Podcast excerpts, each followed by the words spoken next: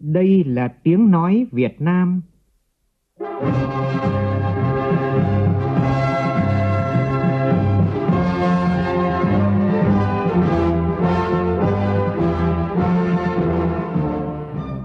là tiếng nói Việt Nam, phát thanh từ Hà Nội, thủ đô nước Cộng hòa xã hội chủ nghĩa Việt Nam.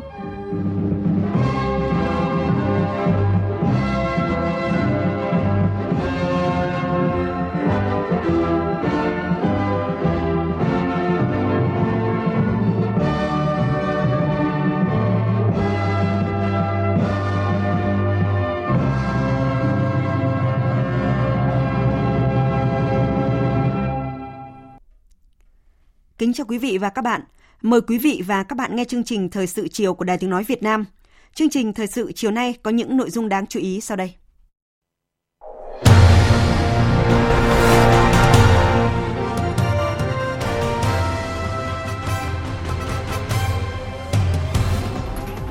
Phát biểu tại buổi làm việc với Ban Thường vụ tỉnh ủy Gia Lai, Thủ tướng Phạm Minh Chính lưu ý Gia Lai phải phát huy tiềm năng để trở thành động lực kinh tế vùng Tây Nguyên – Bộ Giáo dục và Đào tạo cần tiếp thu và quy định môn học lịch sử trong chương trình giáo dục phổ thông là môn học bắt buộc.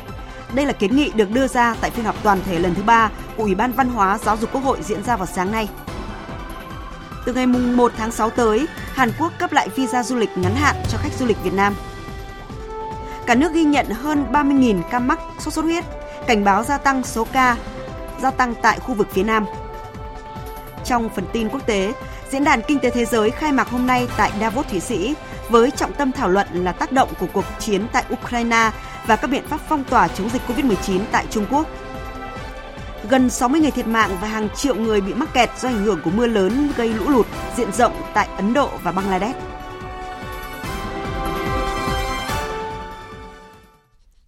Sau đây là nội dung chi tiết. Thưa quý vị và các bạn, sáng nay Thủ tướng Chính phủ Phạm Minh Chính và đoàn công tác của Chính phủ đã có buổi làm việc với Ban Thường vụ tỉnh ủy Gia Lai về tình hình kết quả thực hiện nhiệm vụ năm 2021. Quý 1 năm 2022, phương hướng nhiệm vụ năm 2022 và thời gian tới. Phát biểu tại buổi làm việc với Ban Thường vụ tỉnh ủy Gia Lai, Thủ tướng Phạm Minh Chính lưu ý Gia Lai phải phát huy tiềm năng để trở thành động lực kinh tế vùng Tây Nguyên. Phóng viên Vũ Khuyên đưa tin. Báo cáo tại cuộc họp, Bí thư tỉnh ủy Gia Lai Hồ Văn Niên cho biết, trong quý 1 năm 2022, tốc độ tăng trưởng sản phẩm GRDP trên địa bàn tỉnh ước đạt 7,08%. Đến hết tháng 4 năm 2022, tổng diện tích gieo trồng vụ đông xuân tăng 2,5% so với cùng kỳ, giá trị sản xuất công nghiệp đạt hơn 8.844 tỷ đồng, bằng 30,62% nghị quyết. Doanh thu du lịch tăng 28%, kim ngạch xuất khẩu tăng 48%, các lĩnh vực văn hóa xã hội, y tế, khoa học công nghệ, thông tin truyền thông tiếp tục có bước phát triển, kịp thời quan tâm và chăm sóc các gia đình chính sách người có công. Công tác cải cách hành chính được quan tâm chỉ đạo, các vấn đề bức xúc xã hội được tập trung xử lý. Phát biểu tại buổi làm việc, lãnh đạo các bộ ngành cho rằng Gia Lai là tỉnh có tiềm năng lợi thế nên thời gian qua có bước phát triển kinh tế xã hội đáng khích lệ. Tuy nhiên, Gia Lai vẫn còn chưa bứt phá do cơ chế chính sách còn hạn hẹp, kết cấu hạ tầng còn chưa được khơi thông kết nối.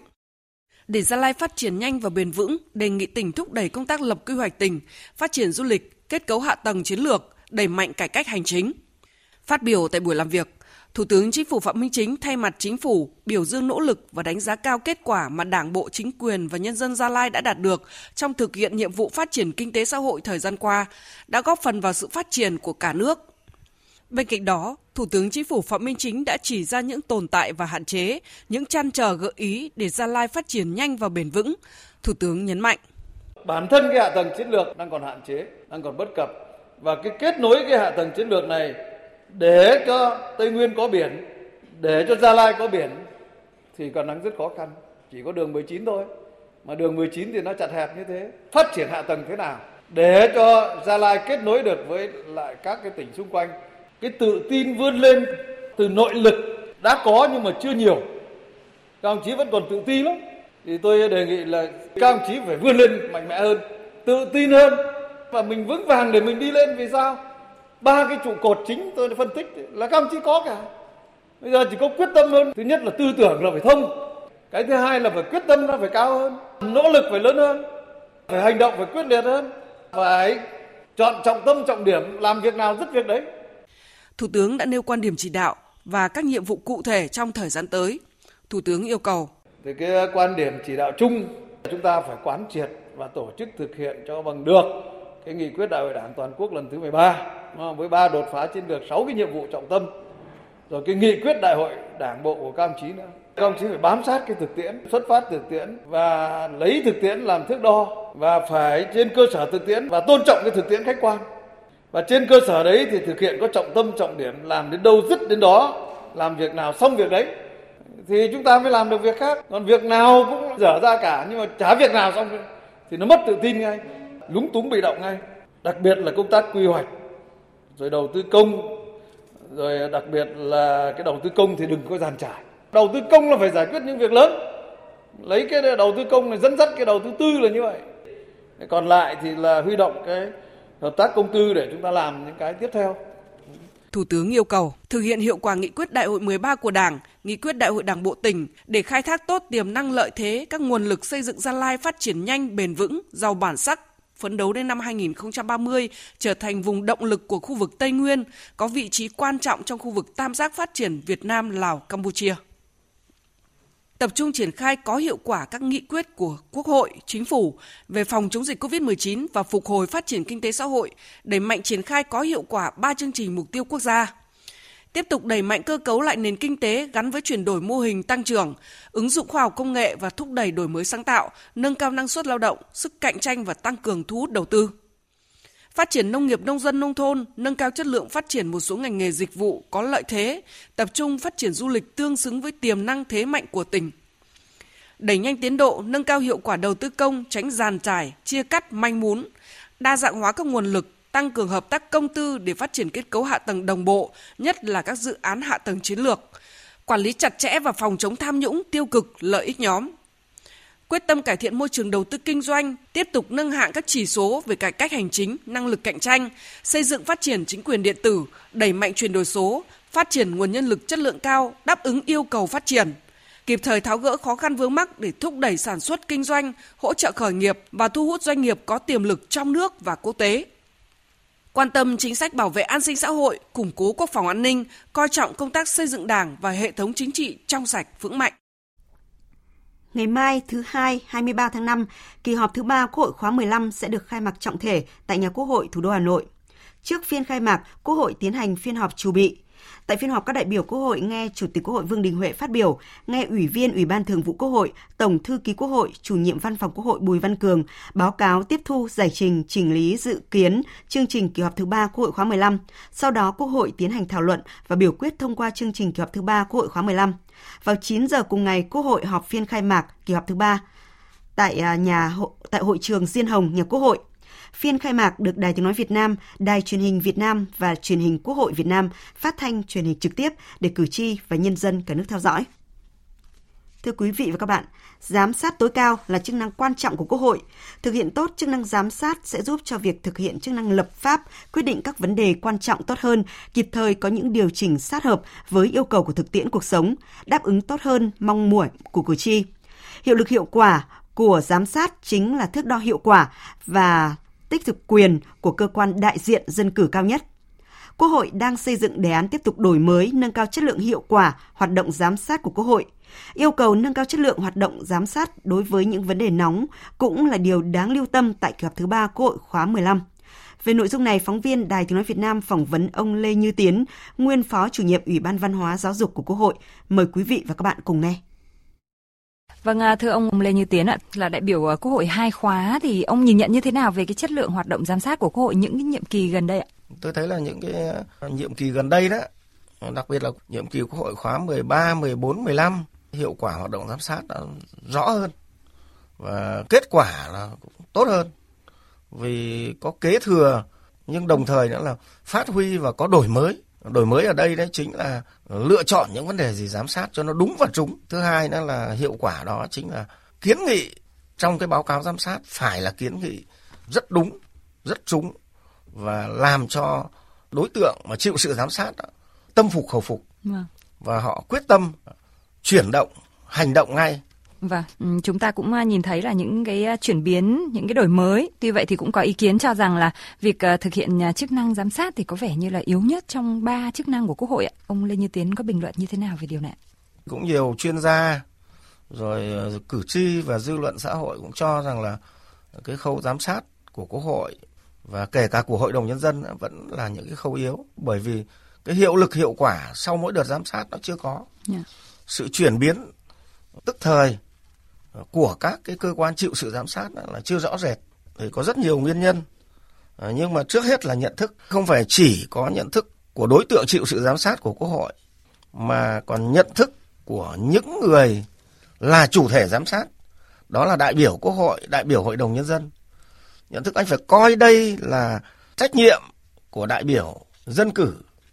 Và cao hơn nữa là anh dùng quyền lực của cơ quan dân cử để mà nhận định, đánh giá, đưa ra những kiến nghị đúng và trúng để cho các cơ quan chịu sự giám sát thực hiện nhằm cuối cùng là thúc đẩy sự phát triển kinh tế xã hội của đất nước góp cho địa phương mà chịu sự giám sát ấy, hoặc bộ ngành mà chịu sự giám sát ấy, thấy những cái bất cập yếu kém của mình để hành động và chuyển động quyết liệt tạo nên cái cú hích của ngành hoặc của địa phương mình thì đó mới là tác dụng. Nguyên nhân thứ hai là thiếu thông tin kinh nghiệm của chúng tôi ở ờ, hai nhiệm kỳ quốc hội khóa 12 13 đó thì thấy rằng là trước khi đi giám sát một vấn đề gì đó đấy, thì chưa có đầy đủ thông tin về những vấn đề đó. Xuống địa phương hoặc là đến bộ ngành họ cho một cái tập tài liệu có khi là dày đến hàng nghìn trang. Làm sao trong vài ngày giám sát mà đọc được hết. Thứ ba đó là thiếu chuyên gia sâu. Đoàn giám sát của chúng ta trước đây đó là chỉ có đại biểu quốc hội và những người giúp việc là các vụ phục vụ thôi. Nhưng mà tôi đề nghị rằng là phải có một cơ chế và có những cái quy định rõ ràng. Đi giám sát ngoài các vị đại biểu quốc hội thì phải có các chuyên gia sâu. Rồi là có nguyên nhân nữa, trong luật hoạt động giám sát của quốc hội vẫn chưa thực sự trao quyền năng mà chúng tôi gọi là trao cái thượng phương bảo kiếm ờ, cho các vị đại biểu quốc hội hoặc là các vị trưởng đoàn giám sát hoặc là các thành viên trong đoàn giám sát thì giám sát xong thì địa phương hoặc là các bộ ngành được giám sát đó, họ có thực hiện hay không thực hiện cũng không có một cái chế tài gì thế thì ta gọi là hòa cả làng bắt cóc bỏ đĩa sẽ không có kết quả cao. Cái việc mà khó chỉ ra địa chỉ trách nhiệm thì là do sự nể nang né tránh ngại va chạm xuất phát từ vị thế của chủ thể giám sát trong nhiều trường hợp thì à, phụ thuộc hoặc là có thể cũng thấp hơn đối tượng chịu sự giám sát nữa. Thế thì à, ông có đồng tình với cái nhận định này không và suy nghĩ của ông về vấn đề này ra sao thưa ông? Tôi cũng thấy là cũng cũng có tình trạng là nể nang rồi né tránh à, cũng dĩ hòa vi quý bởi vì là như tôi nói ban đầu đó, nhận thức từ phía chủ thể giám sát, sẽ nghĩ rằng là tôi đến đây không phải là vì quan hệ cá nhân với cá nhân, mà đây là thay mặt quốc hội, thay mặt hội đồng nhân dân, thay mặt cơ quan quyền lực nhà nước để mà làm cái việc này và cả phía chịu sự giám sát nữa. Cũng nhận thức là đoàn giám sát thay mặt cho quốc hội, thay mặt cho ủy ban thường vụ quốc hội, thay mặt cho các cơ quan quốc hội đã đi làm nhiệm vụ mà đã được hiến định, được luật định, thì họ phải ờ, báo cáo đầy đủ ờ, rất là cầu thị khi mà có cái kiến nghị của đoàn giám sát và phải bỏ qua cái ranh giới là đây không phải là quan hệ cá nhân với cá nhân và đây là cơ quan quyền lực với cơ quan chịu sự giám sát. Vâng, những cái giải pháp căn cơ nào à, nhằm nâng cao hiệu lực hiệu quả của hoạt động giám sát cần à, được đề cập trong cái đề án tiếp tục đổi mới nâng cao chất lượng hiệu quả hoạt động giám sát của Quốc hội ạ? Theo ông? Như tôi nói rất là nhiều ban đầu đó là đổi mới về nhận thức. Thứ hai đó là lựa chọn những vấn đề để giám sát, những nội dung giám sát thực sự là những vấn đề nóng của đất nước, của bộ ngành đó hoặc địa phương đó. Cái thứ ba đấy là tăng thẩm quyền cho đoàn giám sát và trưởng đoàn giám sát cho các vị đại biểu quốc hội. Trong luật đã quy định rồi, nhưng mà phải tăng thẩm quyền là tăng ở mức độ nào. Khi mà các địa phương không thực hiện cái kiến nghị giám sát thì đoàn giám sát hoặc các vị đại biểu quốc hội ờ, có cái thẩm quyền gì? Ờ, giải pháp nữa mà chúng tôi thấy cũng là rất quyết liệt. Giám sát gắn với trách nhiệm cá nhân của người đứng đầu ở bộ ngành hoặc địa phương.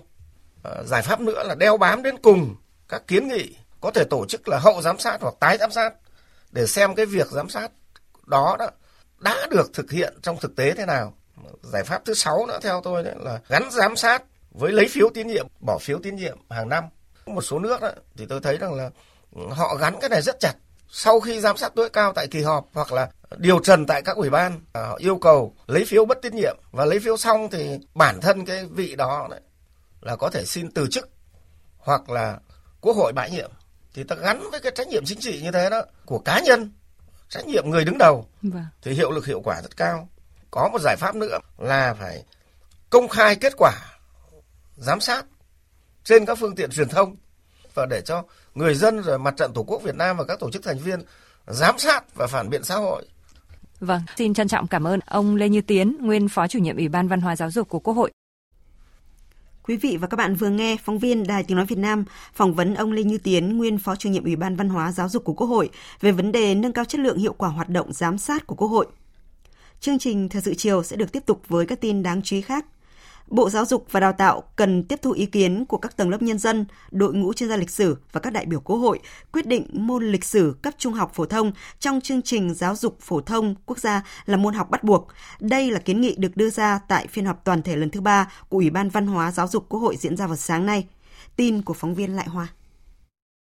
Thảo luận tại phiên họp, một số ý kiến nhận định chương trình lịch sử trong chương trình giáo dục phổ thông được xây dựng theo hướng tinh giản, giảm kiến thức mang tính hàn lâm, chú trọng đến việc hình thành năng lực phẩm chất cho học sinh, chú trọng phương pháp hình thức dạy học, kiểm tra đánh giá, khuyến khích tự học, học chủ động sáng tạo của học sinh. Tuy nhiên, đại biểu Nguyễn Thị Việt Nga, đoàn đại biểu Quốc hội tỉnh Hải Dương lại băn khoăn với quy định môn lịch sử là môn học lựa chọn, không phải là môn học bắt buộc. Khi mà đưa lịch sử vào môn học tự chọn thì có nghĩa là tất cả mọi người đều hiểu là có thể chọn và có thể không. Học sinh thì cảm thấy là cần thiết thì mình chọn. Khi chúng ta đưa bộ môn lịch sử vào môn tự chọn thì tôi e rằng cách nhìn nhận đánh giá của học sinh và của xã hội về bộ môn lịch sử nó đã có sự khác nhau rồi. Nghĩa là không cần thiết thì thôi, nhưng cái giáo dục lịch sử không bao giờ là không cần thiết. Ừ, thế thì chúng ta không nên để như thế. Từ kinh nghiệm nhiều nước trên thế giới, đại biểu Hà Ánh Phương, đoàn đại biểu Quốc hội tỉnh Phú Thọ cho rằng. Tôi nghĩ là bây giờ chúng ta phải học cái cách kiểm tra đánh giá của một số cái quốc gia tiên tiến trên thế giới. Thay vì người ta dùng những cái từ như là học thuộc lòng ấy thì là người ta hướng tới những cái yêu cầu cụ thể ví dụ như là nắm vững này, sau đó thì giải thích này, dự đoán này, tức là có thể là phát huy cái năng lực của các em đa diện hơn thay vì cái chỉ việc học thuộc lòng ấy ạ. Thầy cô dạy sử bằng infographic này, dạy bằng mind map này, dạy bằng à, qua tranh ảnh này, các thầy cô lại còn hoạt hình hóa này nhiều đại biểu chăn trở khi còn 3 tháng bộ môn lịch sử đưa vào trường học theo chương trình giáo dục phổ thông mới. Sự thay đổi có kịp thời gian không? Đại biểu Đỗ Huy Khánh, đoàn đại biểu Quốc hội Đồng Nai nêu ý kiến truyền thống lịch sử của dân tộc cũng như là cái niềm mong mỏi của chủ tịch Hồ Chí Minh đó là dân ta phải biết sự ta thì đó là để giáo dục đạo đức lòng yêu nước đối với các thế hệ trẻ sau này còn nếu như mà để trường hợp của chúng ta cũng sẽ phải đặt ra nhiều tình huống nhiều giả thiết có thể khi môn lịch sử trở thành môn tự chọn thì sẽ nảy sinh một vấn đề. Tự chọn thì giao quyền cho người học thì người học có quyền không chọn. Đó là có khả năng cả một trường không có em học sinh nào học môn lịch sử. Có thể một huyện không có em học sinh nào học cả. Thì lúc đó dư luận xã hội lại cực kỳ nóng bỏng. Phó Chủ tịch Thường trực Quốc hội Trần Thanh Mẫn đề nghị Ủy ban Văn hóa Giáo dục của Quốc hội nghiên cứu kỹ lưỡng ý kiến của đội ngũ chuyên gia lịch sử một cách thấu đáo, trên tinh thần cầu thị, lắng nghe, có ý kiến đề xuất trên nguyên tắc phù hợp với chủ trương của Đảng, nghị quyết của Quốc hội về giáo dục, đào tạo. Ban Thường vụ Thành ủy Đà Nẵng vừa ban hành quyết định thành lập Ban chỉ đạo Thành ủy về phòng chống tham nhũng tiêu cực. Ban chỉ đạo gồm 15 thành viên.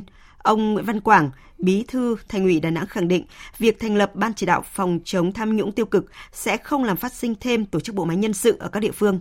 Phóng viên Thanh Hà thông tin. Theo quyết định, ông Nguyễn Văn Quảng, Ủy viên Trung ương Đảng, Bí thư Thành ủy Đà Nẵng, trưởng đoàn đại biểu Quốc hội thành phố làm trưởng ban chỉ đạo. Ban nội chính Thành ủy là cơ quan thường trực ban chỉ đạo.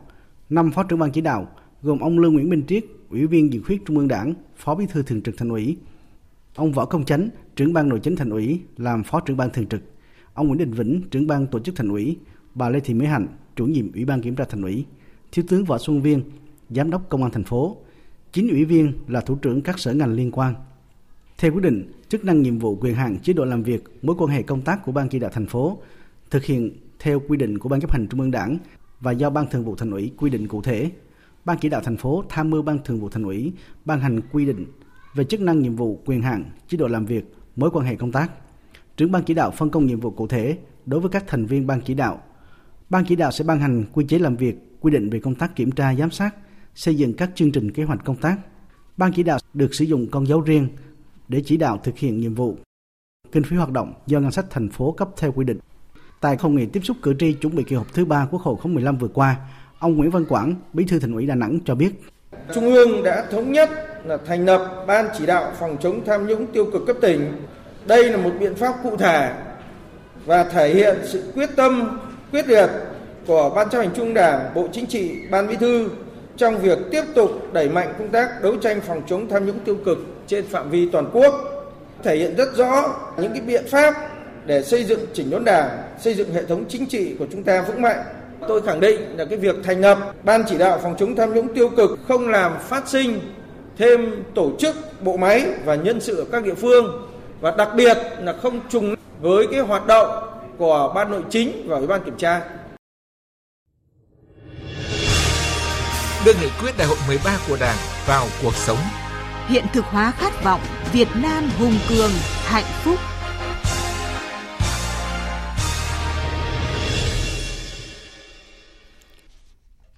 Chủ động sáng tạo trong lãnh đạo triển khai thực hiện chỉ thị số 05 của Bộ Chính trị về đẩy mạnh học tập và làm theo tư tưởng, đạo đức phong cách Hồ Chí Minh, nhiều cấp ủy, địa phương, đơn vị cấp hội ở Sơn La đã tạo được sự chuyển biến tích cực thực chất về ý thức tu dưỡng rèn luyện trong cán bộ, đảng viên và nhân dân, xây dựng được nhiều mô hình thiết thực hiệu quả trong học tập và làm theo tấm gương đạo đức phong cách Hồ Chí Minh mô hình hũ gạo tiết kiệm, một bát gạo tiết kiệm, thêm một bữa cơm no.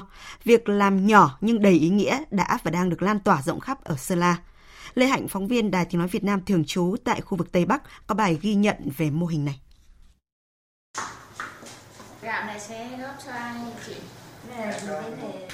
Đã thành thói quen, cứ vào cuối tháng, chị Tòng Thị Huệ, tri hội trưởng tri hội phụ nữ bản Tốm, xã Nậm Ét, huyện Quỳnh Nhai, tỉnh Sơn La lại mang gạo đến góp vào hũ gạo tiết kiệm của Ban chấp hành Hội Liên hiệp Phụ nữ xã. Chị Huệ chia sẻ, mỗi ngày chị để dành một bát gạo, 30 ngày được 30 bát, hũ gạo cứ ngày một đồng đầy. Xã nằm s cũng có nhiều chị em có hoàn cảnh khó khăn, nhưng với cái phong trào dân vận khéo, ban chấp hành tự nguyện đóng góp mỗi người 10 cơn gạo trên một tháng để giúp mà hội viên có hoàn cảnh khó khăn vươn lên. Mô hình hũ gạo tiết kiệm được Hội Phụ nữ xã Nậm Ét triển khai từ năm 2019, nhưng đến đầu năm 2022 mới xây dựng thành mô hình dân vận khéo và 14 thành viên ban chấp hành Hội Phụ nữ xã là những người sung phong đi đầu thực hiện mô hình. Trung bình mỗi tháng, mỗi thành viên trong ban chấp hành tiết kiệm đóng góp được 10 kg gạo. Theo đó, trong tháng, ban chấp hành đóng góp được khoảng 140 kg gạo. Toàn bộ số gạo này được gửi tới các gia đình hội viên phụ nữ đang có hoàn cảnh đặc biệt khó khăn. Chị Bàn Thị Nghiệp, Chủ tịch Hội Phụ nữ xã Nậm Ét cho biết, trên địa bàn xã có 44 hội viên phụ nữ có hoàn cảnh đặc biệt khó khăn. Gạo từ hũ gạo tiết kiệm sẽ hỗ trợ luân phiên mỗi tháng từ 5 đến 6 hội viên. Trong các chế hội thì cũng à, cảm thấy là nhiều chị em ấy có hoàn cảnh đặc biệt khó khăn, nhất là mùa đói giá bạc thì hội phụ nữ xã có ý tưởng là trong ban chấp hành là phải gương mẫu và thực hiện trước. À, các đồng chí ban chấp hành thì cũng nhiệt tình ủng hộ rất là cao cái việc à, tiết kiệm này, thì vì nó cũng rất là ý nghĩa và thiết thực. Không chỉ ở xã Nậm Ét, hũ gạo tiết kiệm đã và đang được các cấp hội phụ nữ xây dựng và nhân rộng ở nhiều địa phương trên địa bàn tỉnh Sơn La, nhất là ở vùng sâu, vùng xa, vùng cao biên giới. Bên cạnh đó, Hội Liên hiệp Phụ nữ các cấp còn phát động nhiều phong trào, mô hình khác như nuôi lợn nhựa tiết kiệm, ống tre tiết kiệm, gửi tiết kiệm tạo vốn vay không lãi suất, lãi suất thấp để hỗ trợ, giúp đỡ hội viên phụ nữ nghèo. Theo bà Quảng Thị Vân, Phó Chủ tịch Hội Liên hiệp Phụ nữ tỉnh Sơn La, Giai đoạn 2021-2025, các cấp hội phụ nữ Sơn La đã đăng ký thực hiện 175 mô hình dân vận khéo. Mỗi mô hình được triển khai gắn với phong trào thi đua dân vận khéo. Trong thời gian tới, Hội Liên hiệp Phụ nữ tiếp tục chỉ đạo các cấp hội triển khai hiệu quả công tác dân vận, phát huy các mô hình hiện nay có hiệu quả, nhân rộng để làm sao cán bộ hội viên phụ nữ cùng ờ, tham gia thực hiện để đưa dân vận khéo trở thành một phong trào của công tác hội. Mỗi phần việc giản đơn mà ý nghĩa sẽ góp phần lan tỏa yêu thương trong cuộc sống và việc thực hiện mô hình hũ gạo tiết kiệm cùng các mô hình dân vận khéo của các cấp hội phụ nữ Sơn La là việc làm thiết thực để động viên chị em phụ nữ từng bước thay đổi nếp nghĩ, cách làm và vươn lên.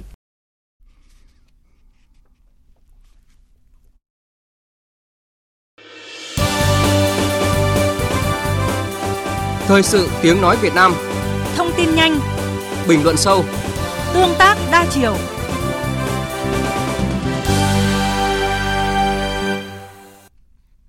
Trong khuôn khổ chương trình gặp gỡ Gia Lai Nhật Bản 2022, hôm nay Ủy ban Nhân dân tỉnh Gia Lai tổ chức hội thảo tiềm năng và cơ hội hợp tác đầu tư giữa Gia Lai và các địa phương Nhật Bản nhằm đẩy mạnh thu hút các nguồn lực đầu tư cho phát triển nông nghiệp, công nghệ chế biến, công nghiệp năng lượng tái tạo và du lịch trên địa bàn tỉnh Gia Lai, nhiệm kỳ 2020-2025. Nguyễn Thảo, phóng viên Đài Tiếng Nói Việt Nam, thường trú tại Tây Nguyên đưa tin. Tại hội thảo, các nhà đầu tư đến từ Nhật Bản đặt câu hỏi tới đại diện của Ủy ban Nhân dân tỉnh Gia Lai, các ngành kế hoạch đầu tư, công thương, nông nghiệp và văn hóa thể thao và du lịch để làm rõ các thắc mắc về môi trường đầu tư, vấn đề bảo vệ môi trường và về việc áp dụng các ưu đãi về thuế, thủ tục đối với nhà đầu tư nước ngoài. Ông Shimizu Akira, trưởng đại diện văn phòng cơ quan hợp tác quốc tế Nhật Bản JICA, bày tỏ mong muốn Gia Lai tiếp tục cải thiện một số vấn đề để các doanh nghiệp Nhật Bản yên tâm đầu tư lâu dài. Tỉnh cần đầu tư tạo điều kiện để các ưu đãi đầu tư được thực hiện một cách chắc chắn. À, cụ thể như tỉnh bám sát hỗ trợ để doanh nghiệp đầu tư kết nối với người lao động hay nhà máy cần được ưu tiên năng lượng để đảm bảo đủ điện năng cho sản xuất. Những nỗ lực như vậy chắc chắn sẽ giúp nhà đầu tư an tâm đầu tư kinh doanh sản xuất vào địa phương. Ông Hồ Phước Thành, Phó Chủ tịch Ban Nhân dân tỉnh Gia Lai cho biết, việc đẩy mạnh thu hút các nguồn lực đầu tư phát triển nông nghiệp, công nghiệp chế biến, công nghiệp năng lượng tái tạo và du lịch được tỉnh xác định là một trong những nhiệm vụ trọng tâm trong nhiệm kỳ 2020-2025. Gia Lai mong muốn mời chào doanh nghiệp nước ngoài, trong đó có doanh nghiệp đến từ Nhật Bản, đầu tư vào các ngành. Điều này vừa giúp doanh nghiệp khai thác, tạo ra giá trị gia tăng cao từ các tiềm năng sẵn có tại tỉnh, đồng thời cũng hỗ trợ tỉnh học hỏi, chuyển giao các kinh nghiệm quản lý, kỹ thuật, công nghệ cao. Tỉnh Gia Lai cam kết luôn đồng hành hỗ trợ doanh nghiệp. Chúng tôi có một cái lòng tin giúp cho đồng hành cùng doanh nghiệp và chúng tôi luôn tạo điều kiện à, giúp đỡ tháo gỡ khó khăn cho doanh nghiệp và chúng tôi cải thiện môi trường đầu tư làm sao giúp cho doanh nghiệp thuận lợi nhất, tốt nhất. Qua buổi hôm nay thì à, chúng tôi rất là vui mừng là có nhiều doanh nghiệp Nhật Bản, thậm chí là người ta tại Nhật người ta cũng à, thực hiện cái trực tuyến để à, tìm hiểu chúng ta mới có đưa ra chương trình còn làm việc thì à, các doanh nghiệp Nhật Bản sẽ tìm hiểu cơ hội với các tập đoàn cũng như là các công ty của chúng ta. Cũng tại đây, sau hội thảo, Sở Ngoại vụ tỉnh Gia Lai, Trung tâm Dịch vụ Đối ngoại và Hội nghị quốc tế FSC và Trung tâm Giao lưu Việt Nhật đã ký hợp tác chiến lược và 8 doanh nghiệp tại Gia Lai và Nhật Bản ký kết biên bản ghi nhớ hợp tác trong cung ứng, tiêu thụ sản phẩm nông nghiệp và chuyển giao công nghệ chế biến. Đại diện Tổng cục Du lịch Hàn Quốc tại Việt Nam cho biết, trong tiến trình mở cửa đón khách du lịch quốc tế trở lại Hàn Quốc, Bộ Tư pháp Hàn Quốc vừa công bố chính thức cấp visa du lịch cho khách quốc tế và Việt Nam kể từ ngày 1 tháng 6 tới. Với việc cấp trở lại visa du lịch cho khách du lịch Việt Nam, Tổng cục Du lịch Hàn Quốc cũng sẽ triển khai nhiều hoạt động đa dạng dành cho du khách Việt Nam cũng như là hỗ trợ đặc biệt dành cho các đơn vị công ty du lịch nhằm thúc đẩy sự hồi phục của thị trường du lịch Hàn Quốc tại Việt Nam. Hôm nay tại thành phố Buôn Ma Thuột, tỉnh đoàn Đắk Lắk tổ chức Ngày hội Thanh niên Công nhân về nghề nghiệp, việc làm 2022. Tin của phóng viên Tuấn Anh. Ngày hội Thanh niên Công nhân và nghề nghiệp, việc làm tỉnh Đắk Lắk năm 2022 đã thu hút gần 1.000 đoàn viên thanh niên các địa phương về tham gia. Trong chương trình ngày hội, đoàn viên thanh niên công nhân được giới thiệu việc làm, tư vấn định hướng nghề nghiệp, gần 300 vị trí việc làm đã được 18 doanh nghiệp trong và ngoài tỉnh tư vấn tuyển dụng các đoàn viên thanh niên. Anh Ikup Buôn Đắp ở xã Bang A Dreng, huyện Krông Anna, tỉnh Đắk Lắk nói. Hôm nay em muốn lên trên này tìm một công việc thu nhập thêm để giúp gia đình. Thì bây giờ mong sao có công việc ngay ở tại địa phương của mình. tức là đoàn viên thanh niên mình có nhiều công việc làm nó ổn định để không phải ờ, đi làm xa. Dịp này, tỉnh đoàn Đắk Lắk đã tặng 50 phần quà trị giá hơn 15 triệu đồng đến thanh niên công nhân có hoàn cảnh khó khăn. Tại Cần Thơ, sáng nay, 1.000 đoàn viên thanh niên tình nguyện tham gia lễ gia quân chiến dịch thanh niên tình nguyện hè 2022. Tin của phóng viên Hồng Phương.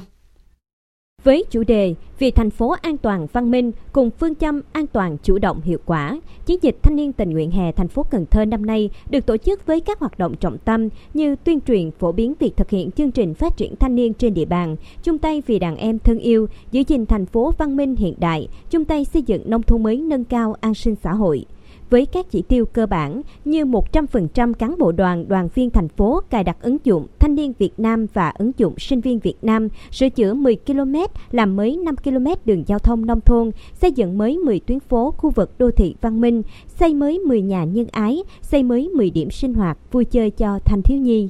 Sau lễ ra quân, các cấp bộ đoàn thành phố tổ chức các hoạt động tình nguyện, khám và cấp phát thuốc miễn phí, quận đoàn thuốc nốt, giải chạy Running Together, quận đoàn Ninh Kiều, cải tạo công viên đổi mới sáng tạo đoàn trường Đại học Cần Thơ và phát quà cho con em thanh niên công nhân đoàn khối doanh nghiệp.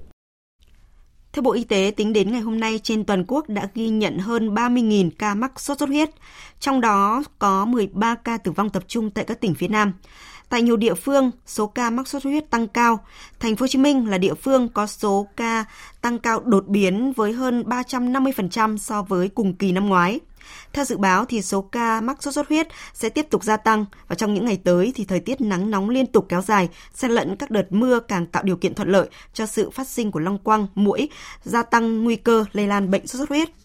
Tại Vĩnh Long thì số trường hợp mắc sốt xuất huyết tiếp tục gia tăng và số ca được ghi nhận là trong tuần tăng gấp đôi so với các tuần của tháng trước. Phóng viên Tranh Tuy đưa tin.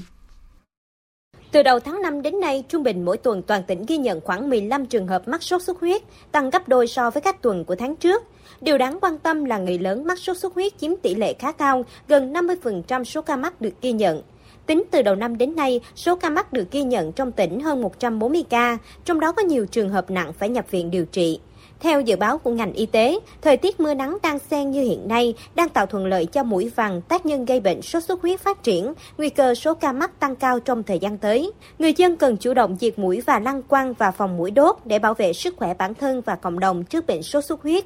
Bà Hồ Thị Thu Hằng, Phó Giám đốc Sở Y tế tỉnh Vĩnh Long cho biết, hiện nay tỉnh đang triển khai các biện pháp phòng chống bệnh sốt xuất huyết như mở chiến dịch diệt lăng quăng, đồng thời đẩy mạnh tuyên truyền nhằm nâng cao ý thức người dân trong phòng chống dịch bệnh. Hiện nay thì đang đã bước vào mùa mưa, thì những cái dụng cụ chứa nước, những cái chỉ số vector truyền bệnh sốt xuất huyết cũng là đang tăng cũng là cái nguy cơ lớn để mà dịch sốt xuất huyết tăng cao trong cái thời gian tới. Cùng nhau thực hiện những cái hướng dẫn của ngành y tế.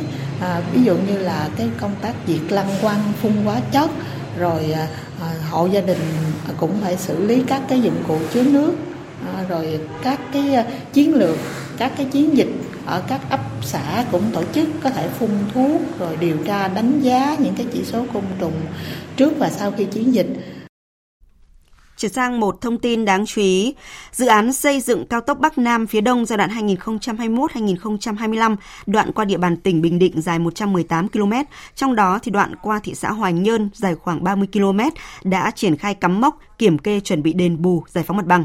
Chính quyền địa phương phối hợp với chủ đầu tư sử dụng thiết bị bay không người lái chụp ảnh giám sát từ trên cao, không để xảy ra tình trạng tái lấn chiếm gây khó khăn cho công tác bồi thường giải phóng mặt bằng. Phóng viên Thành Long thông tin. Để thực hiện cao tốc Bắc Nam phía Đông đoạn đi qua thị xã Hoài Nhơn tỉnh Bình Định có gần 3.200 hộ dân bị ảnh hưởng.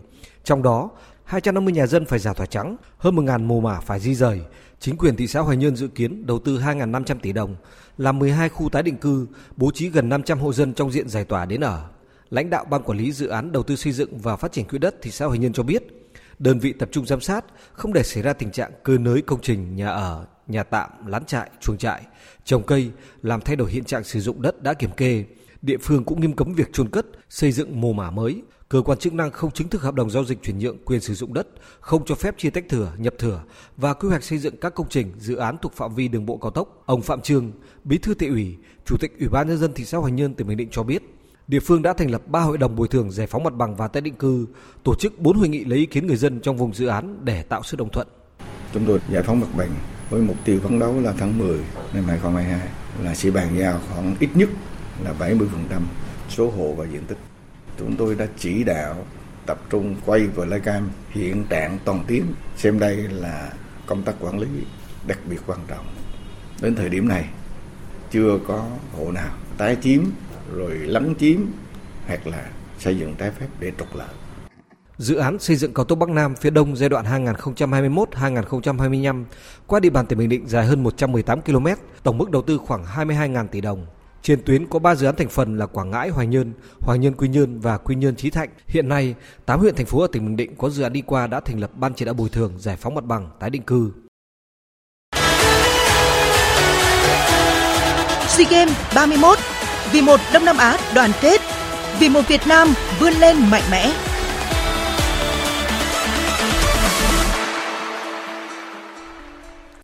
Thưa quý vị và các bạn, vào lúc 19 giờ hôm nay, đội tuyển U23 Việt Nam gặp U23 Thái Lan trong trận tranh huy chương vàng SEA Games 31. Và sau đây thì biên tập viên Nguyễn Cường sẽ thông tin trước trận đấu tới quý vị và các bạn.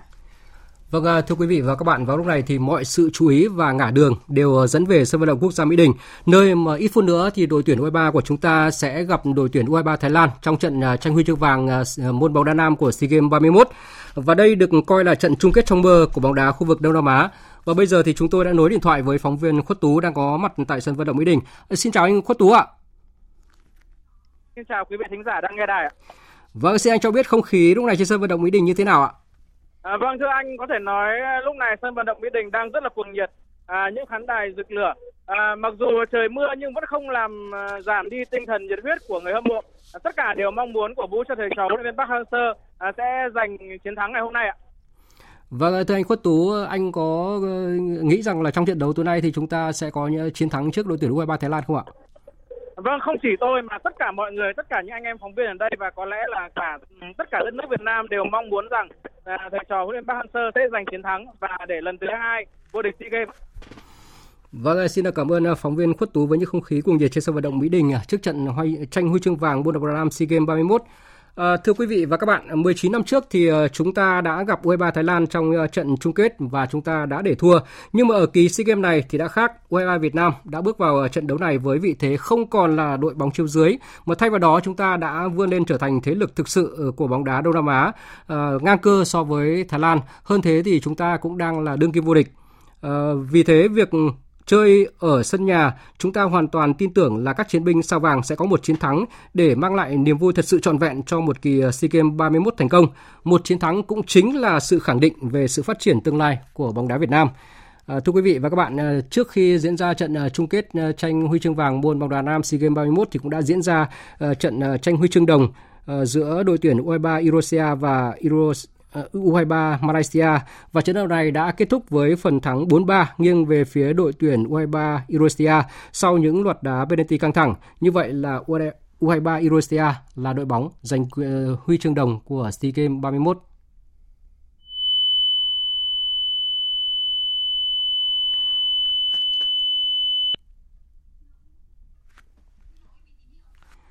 Vâng, à, thưa quý vị và các bạn, à, do tín hiệu đường truyền không được tốt nên chúng tôi cũng đã mất được à, mất tín hiệu với phóng viên Khuất Tú tại sân vận động Mỹ Đình để truyền tải với quý vị và các bạn những thông tin mới nhất về trận đấu giữa đội tuyển U23 Việt Nam và U23 Thái Lan sẽ diễn ra sau đây ít phút nữa. Ờ, và trước khi trở lại với những không khí trên sân vận động quốc gia Mỹ Đình thì mời quý vị và các bạn tiếp tục theo dõi những thông tin và tin tức trong thời sự 18 giờ chiều nay. Chương trình Thật sự chiều sẽ tiếp tục với à, phần tin quốc tế. Chiều nay thì Tổng thống Mỹ Joe Biden tới Tokyo bắt đầu thăm chính thức Nhật Bản và tham dự hội nghị thượng đỉnh bộ tứ giữa Nhật Bản, Mỹ, Australia và Ấn Độ. Nhật Bản đã tăng cường an ninh tối đa để đảm bảo an toàn cho chuyến thăm của Tổng thống Mỹ. Tin của phóng viên Bùi Hùng thường trú tại Nhật Bản. Theo Cục Cảnh sát Nhật Bản, Cục đã huy động khoảng 18.000 cảnh sát để phục vụ cho các hoạt động và sự di chuyển của Tổng thống Mỹ Joe Biden trong suốt chuyến thăm Nhật Bản và giờ hội nghị. Đây là quy mô huy động cảnh sát lớn nhất từ trước tới nay. Ngày mai, 23 tháng 5, dự kiến hội đàm thượng đỉnh giữa hai nhà lãnh đạo sẽ diễn ra tại nhà khách chính phủ có ở quận Minato. Hiện tại, cảnh sát cơ động và hàng loạt xe cơ động đã được bố trí. Trước khu vực đại sứ quán Mỹ, các barrier rào chắn đã được thiết lập, xe cảnh sát cơ động cũng sẵn sàng hoạt động. Ngoài ra, tại các sân ga, cảng hàng không, các trạm kiểm tra lưu động cũng tăng cường cảnh giới, cho nghiệp vụ hoạt động liên tục nhằm phát hiện chất nổ. Một số tuyến giao thông, đường cao tốc sẽ linh hoạt bố trí trong thời gian Tổng thống Joe Biden tại Nhật Bản. Trước đó, trong chuyến thăm Hàn Quốc 3 ngày, Tổng thống Joe Biden và Tổng thống Hàn Quốc Yoon suk yeol đã thống nhất nhiều nội dung quan trọng về hợp tác giữa hai bên cũng như là các vấn đề quốc tế cùng quan tâm. Trong buổi họp báo chung sau hội đàm, Tổng thống Hàn Quốc Yoon suk yeol và Tổng thống Mỹ Joe Biden đã đưa ra tuyên bố chung về kết quả hội đàm. Lãnh đạo hai nước cho biết đã chia sẻ mục tiêu phát triển quan hệ đồng minh Hàn-Mỹ thành quan hệ đồng minh chiến lược toàn diện toàn cầu, thảo luận chặt chẽ về các phương án thực hiện cụ thể như phương án hợp tác trong vấn đề Triều Tiên vấn đề an ninh kinh tế, phương án hợp tác toàn cầu. Tổng thống hai nước cho rằng vấn đề hạt nhân của Triều Tiên là mối uy hiếp nghiêm trọng tới hòa bình và sự ổn định của bán đảo Triều Tiên và thế giới. Hai nhà lãnh đạo đã cam kết đẩy mạnh hơn nữa trạng thái phòng thủ liên quân và tái khẳng định quyết tâm chuyển giao quyền tác chiến thời chiến có điều kiện cho Seoul, đồng thời nhất trí thảo luận về việc mở rộng quy mô và phạm vi tập trận chung trên bán đảo Triều Tiên và khu vực lân cận, cân nhắc tới mối uy hiếp ngày một gia tăng từ Bình Nhưỡng. Ở lĩnh vực an ninh kinh tế, hai nước nhất trí tăng cường phối hợp, lập ra một cơ chế đối thoại về an ninh kinh tế để trao đổi thường xuyên và hợp tác ở các lĩnh vực như chuỗi cung ứng, khoa học công nghệ cao. Đặc biệt, lãnh đạo Hàn Quốc chính thức công bố về việc tham gia vào khuôn khổ kinh tế Ấn Độ-Thái Bình Dương do Mỹ khởi xướng. Về các vấn đề nổi cộng toàn cầu, hai bên nhất trí phối hợp chặt chẽ hơn nữa, tích cực hợp tác cùng cộng đồng quốc tế giải quyết sớm tình hình chiến sự Nga-Ukraine, tích cực tham gia vào nỗ lực đối phó dịch COVID-19 của cộng đồng quốc tế, lập văn phòng điều phối Hội nghị an ninh y tế toàn cầu tại Seoul. Sau khi công đảng được xác định giành thắng lợi trong cuộc bầu cử quốc hội diễn ra vào hôm qua tại Australia, hôm nay ông Anthony Albanese, người sẽ trở thành thủ tướng thứ 31 của Australia, cho biết trong chuyến công tác tới Nhật Bản vào tuần sau, ông sẽ thông báo một số điểm mới trong chính sách đối ngoại của Australia. Việt Nga, phóng viên Đài tiếng nói Việt Nam thường trú tại Australia, thông tin. Phát biểu tại cuộc gặp gỡ báo chí vào ngày hôm nay, lãnh đạo công đảng, người sẽ tuyên thệ nhậm chức Thủ tướng Australia vào ngày mai, cho biết. Ngay trong sáng nay, ông đã bắt đầu làm việc với các nhà lãnh đạo chủ chốt trong đảng để thảo luận về thành phần chính phủ sắp tới. Vào tuần sau, ông Anthony Albanese sẽ lên đường tới Nhật Bản tham dự hội nghị thượng đỉnh bộ tứ vào sáng thứ ba và có cuộc gặp riêng rẽ với các nhà lãnh đạo Mỹ, Nhật Bản và Ấn Độ vào chiều thứ ba. Ông Anthony Albanese cho hay, trong các cuộc gặp này, ông sẽ thông báo một số điểm mới trong chính sách đối ngoại của chính phủ mới tại Australia. Hội nghị thượng đỉnh Bộ Tứ là sự kiện quan trọng đối với Australia. Đây cũng là cơ hội gửi thông điệp tới thế giới, thông báo về việc Australia có chính phủ mới và một số thay đổi trong chính sách, bao gồm cả vấn đề biến đổi khí hậu. Trong đó có chính sách của Australia đối với thế giới trong lĩnh vực này. Sau 2 năm gián đoạn kể từ khi đại dịch COVID-19 bùng phát, hội nghị thường niên của Diễn đàn Kinh tế Thế giới diễn ra trực tiếp ngày hôm nay tại Davos, Thụy Sĩ. Phó Thủ tướng Chính phủ Lê Minh Khái dẫn đầu đoàn đại biểu cấp cao Việt Nam tham dự hội nghị. Với chủ đề Lịch sử ở giai đoạn bước ngoặt, chính sách của chính phủ và chiến lược của doanh nghiệp, Hội nghị thường niên Diễn đàn Kinh tế Thế giới 2022 quy tụ hơn 2.500 nhà lãnh đạo và chuyên gia từ khắp nơi trên thế giới nhằm thảo luận và đưa ra các ý tưởng quan trọng, góp phần định hình xu hướng hợp tác và xử lý những thách thức toàn cầu chưa từng có mà thế giới đang phải đối mặt, bao gồm đại dịch COVID-19, xung đột Nga-Ukraine và biến đổi khí hậu. Chương trình nghị sự sẽ tập trung vào các chủ đề chính, bao gồm thúc đẩy hợp tác toàn cầu và khu vực, đảm bảo phục hồi kinh tế và định hình kỷ nguyên tăng trưởng mới, xây dựng xã hội lành mạnh và bình đẳng, bảo vệ khí hậu, lương thực và thiên nhiên, sử dụng sức mạnh của cuộc cách mạng công nghiệp lần thứ tư. Tại cuộc họp báo trước thềm hội nghị, Chủ tịch Diễn đàn Kinh tế Thế giới Roger Brander nhấn mạnh. Trong những năm tới, chúng tôi trông đợi vào sự hợp tác giữa các quốc gia trên thế giới bởi vì những thách thức toàn cầu đòi hỏi các giải pháp toàn cầu mà các giải pháp toàn cầu chỉ có thể đạt được nếu chúng ta có sự hợp tác của tất cả các bên. Trong chương trình nghị sự Davos 2022 hồi đầu năm nay, các nguyên thủ quốc gia, chính phủ và các tổ chức quốc tế đã chia sẻ những ưu tiên của họ cho một năm đầy thử thách phía trước. Các nhà lãnh đạo từ doanh nghiệp và xã hội dân sự đã cùng tham gia để bàn về triển vọng kinh tế toàn cầu, bất bình đẳng, tương lai lành mạnh, khí hậu và khả năng phục hồi. Dẫn đầu đoàn Việt Nam tham dự hội nghị, Phó Thủ tướng Lê Minh Khái dự kiến sẽ chia sẻ tầm nhìn của Việt Nam tại các phiên trọng tâm về chuyển hướng một cuộc khủng hoảng lương thực toàn cầu, phát triển ASEAN số cho tất cả mọi người và đối thoại giữa các nhà lãnh đạo cấp cao với chủ đề xây dựng nền kinh tế tự cường cho tăng trưởng bền vững. Hiệu lực thỏa thuận Thưa quý vị và các bạn, chưa đầy 2 năm sau khi có hiệu lực thỏa thuận thương mại và hợp tác hậu Brexit giữa Anh và Liên minh châu Âu, lại đứng trước bờ vực đổ vỡ. Bất chấp áp lực ngày càng tăng của Liên minh châu và cảnh báo của đồng minh Mỹ, chính phủ của Thủ tướng Johnson vẫn cho thấy là quyết tâm viết lại văn kiện lịch sử này một lần nữa đặt mối quan hệ giữa hai bờ eo biển Măng Sơ trước những cơn sóng dữ. Biên tập viên Thu Hoài tổng hợp thông tin. Chính phủ Anh hồi tuần này đã phát đi tín hiệu sẽ viết lại các quy tắc thương mại hậu Brexit cho vùng lãnh thổ Bắc Ireland, dù có nhận được sự đồng ý của Liên minh châu Âu hay không.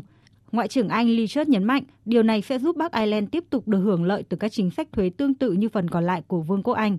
Bà đồng thời chấn an các đối tác châu Âu khác khi đề nghị cung cấp cho Liên minh châu Âu nhiều dữ liệu thương mại theo thời gian thực hơn. Our preference remains a negotiated solution with the EU. Ưu tiên của chúng tôi vẫn là giải pháp thương lượng với Liên minh châu Âu và sẵn sàng đàm phán thêm nếu có thể nhận được kết quả mong muốn thông qua thương lượng. Luật mới một khi được thông qua sẽ cung cấp cho chính phủ khả năng quyết định các chính sách về thuế và chi tiêu trên toàn Vương quốc Anh, giải quyết những vấn đề liên quan đến quản trị để phù hợp hơn với các chuẩn mực quốc tế. Đồng thời, văn kiện cũng bao gồm các biện pháp để bảo vệ thị trường chung của Liên minh châu Âu và tất nhiên sẽ tiếp tục đảm bảo không có biên giới cứng trên đảo Ireland. Liên minh châu Âu tới nay vẫn kiên quyết với lập trường không đàm phán lại nghị định thư Bắc Ireland, đồng thời cảnh báo sẽ phản ứng bằng mọi biện pháp nếu Anh vẫn tiếp tục các hành động đơn phương có thể gây suy yếu hơn nữa mối quan hệ giữa hai bờ eo biển Manx.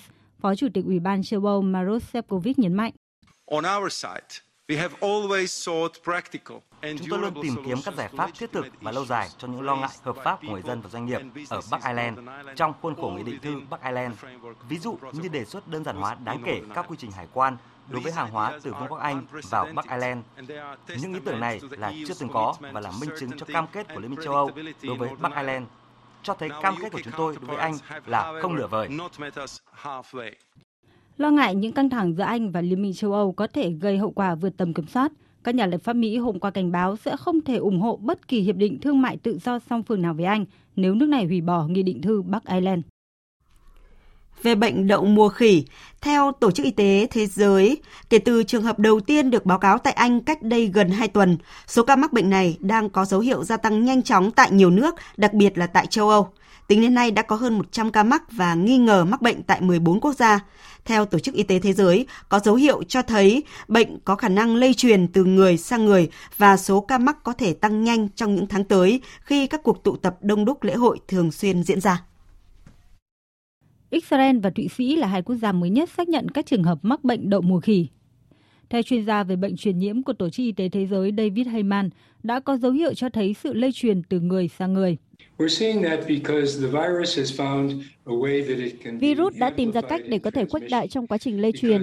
Điều dường như đang xảy ra bây giờ là nó đã xâm nhập vào dân chúng dưới dạng bệnh tình dục và đang được lan truyền như các bệnh lây nhiễm qua đường tình dục, làm tăng khả năng lây lan trên toàn thế giới. Vì vậy, điều quan trọng bây giờ là mọi người hiểu cách thức lây truyền của virus, có các biện pháp tự bảo vệ và tránh tiếp xúc vật lý với những người có triệu chứng. Bệnh đậu mùa khỉ là một bệnh do virus hiếm gặp, bắt đầu với các triệu chứng giống như cúm và sưng hạch bạch huyết, cuối cùng tiến triển thành phát ban trên cơ thể và mặt. Bệnh đậu mùa khỉ lây lan qua tiếp xúc với vết loét của người bị nhiễm bệnh và có thời gian ủ bệnh dài từ 21 ngày trở lên – Việc giải trình tự bộ gen ban đầu của một số ít các trường hợp ở châu Âu đã cho thấy sự tương đồng với chủng lây lan hạn chế ở Anh, Israel và Singapore vào năm 2018. Theo Tổ chức Y tế Thế giới, dù chưa dẫn tới các đợt bùng phát lớn do phong tỏa COVID-19 giãn cách xã hội và hạn chế đi lại, nhưng virus đã lây lan bên ngoài các quốc gia nơi căn bệnh này vốn không phổ biến. Hiện nay không có vaccine cụ thể phòng bệnh đậu mùa khỉ, nhưng những dữ liệu hiện có cho thấy những loại vaccine được sử dụng để tiêu diệt đậu mùa có thể chống lại đậu mùa khỉ lên tới 85% ít nhất 57 người thiệt mạng, hàng triệu người mắc kẹt do ảnh hưởng của mưa lớn gây lũ lụt diện rộng tại Ấn Độ và Bangladesh. Tổng hợp của biên tập viên Phương Anh. Giới chức Ấn Độ thông báo hàng chục người đã thiệt mạng trong tuần này do lũ lụt lở đất và rông bão. Riêng tại bang Assam, ít nhất 18 người tử vong liên quan tới sự cố do thời tiết xấu. Hơn 800.000 người phải di rời. Những trận mưa xối xả gây lũ lụt nhấn chìm nhiều vùng đất nông nghiệp và làm hư hại hàng nghìn ngôi nhà gần 90.000 người đã được di chuyển đến các nơi trú ẩn do nhà nước quản lý khi mực nước trên các con sông dâng cao và những vùng đất rộng lớn ở hầu hết các quận bị nhấn chìm trong biển nước. Một số người dân vùng thiên tai cho biết.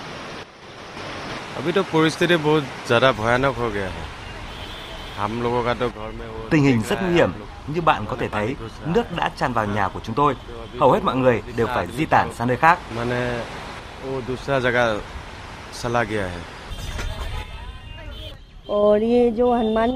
Chúng tôi đến đây để tham dự hội trợ nhưng do mùa lũ nên hội trợ đã bị đóng cửa.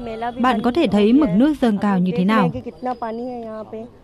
Lực lượng ứng phó thảm họa nhanh chóng đã được điều động để đưa người dân sống tại các vùng bị ảnh hưởng bởi thiên tai tới lánh nạn tại các khu vực an toàn hơn, đồng thời cung cấp cho họ những mặt hàng cứu trợ thiết yếu bao gồm thực phẩm và thuốc men.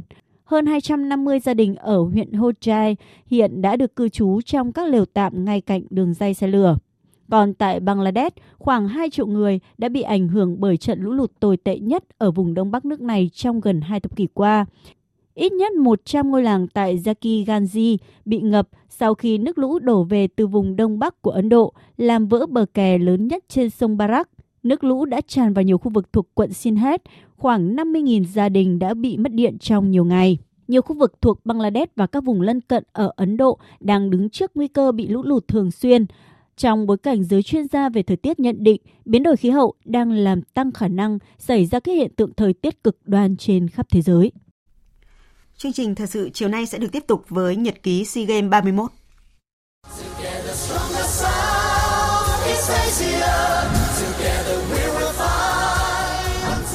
Nhật ký SEA Games 31 Nhật ký SEA Games 31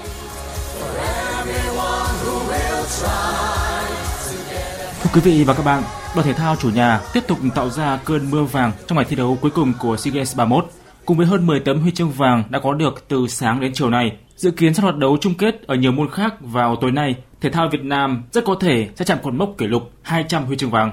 Trong ngày thi đấu hôm nay có hai trận chung kết là cuộc đấu nội bộ giữa các vận động viên nước ta. Ở chung kết đơn nam quần vợt, Lý Hoàng Nam thắng Trịnh đình Giang 6-1 và 6-1, bảo vệ thành công ngôi vô địch giành được 3 năm trước. Tương tự là chung kết nội dung bia karom Ba Bằng, Trần Quốc Chiến giành huy chương vàng khi thắng Nguyễn Đức Anh Chiến với tỷ số 40-24. Ở nội dung 10m súng trường hơi di động đồng đội nam, Nguyễn Hữu Vượng, Trần Hoàng Vũ, Nguyễn Anh Tuấn giành tổng điểm 1671, giành huy chương vàng. Tính thứ hạng cá nhân, Nguyễn Hữu Vượng giành huy chương bạc, Trần Hoàng Vũ giành huy chương đồng. Cũng ở môn bắn súng, Nguyễn Hoàng Điệp giành huy chương vàng, bắn đĩa bay, chát nam. Bắn súng Việt Nam kết thúc SEA Games 31 với 7 huy chương vàng, đứng sau Indonesia 8 huy chương vàng nhưng bỏ xa Thái Lan 3 huy chương vàng. Trong khi đó tại cung thể thao quần ngựa Hà Nội, đội tuyển aerobic Việt Nam đã mang về hai huy chương vàng. Phóng viên Hải Yến phản ánh. Ở nội dung đôi nam nữ, hai vận động viên Lê Hoàng Phong và Trần Ngọc Thúy Vi với phần thể hiện tốt, nhiều động tác khó, trong đó có động tác tung người kèm xoay kỹ thuật đã giành huy chương vàng với 20,4 điểm. Tiếp đó, ở nội dung nhóm 5 người, Hoàng Phong và Thúy Vi cùng ba đồng đội khác là Nguyễn Chế Thanh, Nguyễn Việt Anh, Vương Hoài An tiếp tục có màn trình diễn ấn tượng, vượt qua đối thủ Campuchia và Thái Lan để giành ngôi vô địch. Thưa quý vị và các bạn, chức vô địch được khán giả chủ nhà mong chờ nhất tại SEA Games 31, tấm huy chương vàng môn bóng đá nam chỉ còn cách đoàn quân áo đỏ một cửa ải nữa thôi. Có điều đó là một ngọn núi cao bởi đối thủ càng chơi càng thể hiện được sự nguy hiểm. Nhận định về trận chung kết sắp diễn ra vào lúc 19 giờ trên sân Mỹ Đình giữa U23 Việt Nam và U23 Thái Lan. Huấn luyện viên Nguyễn Đức Thắng phân tích. Tôi thì có niềm tin bởi vì chúng ta được xây dựng trên một cái hệ thống ờ, phòng ngự phản công. Nếu mà nói để mà thỏa mãn mãn nhãn thì chưa. Thế nhưng mà cái mà chúng ta không cho đối phương chơi bóng, đấy cũng là một điểm mạnh của chúng ta. Tức là chúng ta gây áp lực khu vực giữa sân rất là tốt. Cái trận đấu tới ấy, thì Thái Lan họ đá với chúng ta thì họ sẽ không phòng ngự có tư tưởng giống như các đội khác. Thái Lan thì họ vẫn luôn luôn là so kè với chúng ta. Thì chính vì thế không có chuyện họ phòng ngự. Họ có thể họ nhường đất để cho anh chơi để họ có thể họ phản công. Tôi cho rằng trận đấu tới chúng ta sẽ có nhiều đất, có đất thì mới sút xa được, có đất thì mình sẽ phối hợp được tốt hơn khi mà không phải gặp những cái đội bóng mà nó đổ bê tông. Từ những yếu tố đó thì tôi nghĩ rằng là chúng ta sẽ có cái niềm tin chiến thắng. Ba năm trước, đội tuyển U23 Việt Nam và đội tuyển nữ Việt Nam đều giành được ngôi vô địch trên đất Philippines. Vì thế chẳng có gì thuyết phục hơn nếu tiếp tục có thêm cú đúp vàng bóng đá các tại kỳ đại hội diễn ra trên sân nhà lần này. Từ sân Mỹ Đình, cổ động viên Nguyễn Văn Sơn cho biết. Tôi à, ở Trung Định hôm nay đến đây hy vọng chắc chắn rằng là Việt Nam sẽ vô địch và tỷ số là Việt Nam thắng 2-1. Vì hôm qua xem ở Cẩm Phả thì cổ động viên Việt Nam tuyệt vời. Còn mấy hôm trước ở sân Thiên Trường, sân Việt Trì cổ động Việt Nam tuyệt vời. Vậy thì hôm nay mặc dù trời mưa nhưng bây giờ đã rất đông thế này thì chắc chắn rằng là các cổ động viên Việt Nam sẽ hết mình để cổ vũ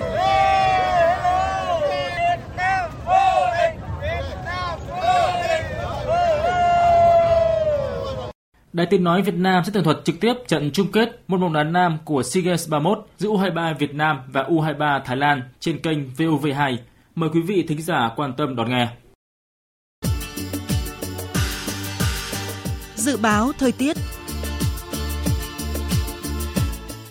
Phía Tây Bắc Bộ nhiều mây, có mưa vừa mưa to, có nơi mưa rất to và rải rác có rông. Nhiệt độ từ 20 đến 27 độ, có nơi trên 27 độ. Phía Đông Bắc Bộ nhiều mây, có mưa vừa mưa to, có nơi mưa rất to và rải rác có rông. Nhiệt độ từ 21 đến 27 độ, có nơi trên 27 độ. Khu vực từ Thanh Hóa đến Thừa Thiên Huế, phía Bắc nhiều mây có mưa vừa mưa to, có nơi mưa rất to và rải rác có rông. Phía Nam riêng đêm nay và chiều tối mai cục bộ có mưa vừa mưa to, nhiệt độ từ 22 đến 30 độ, phía Nam từ 30 đến 33 độ.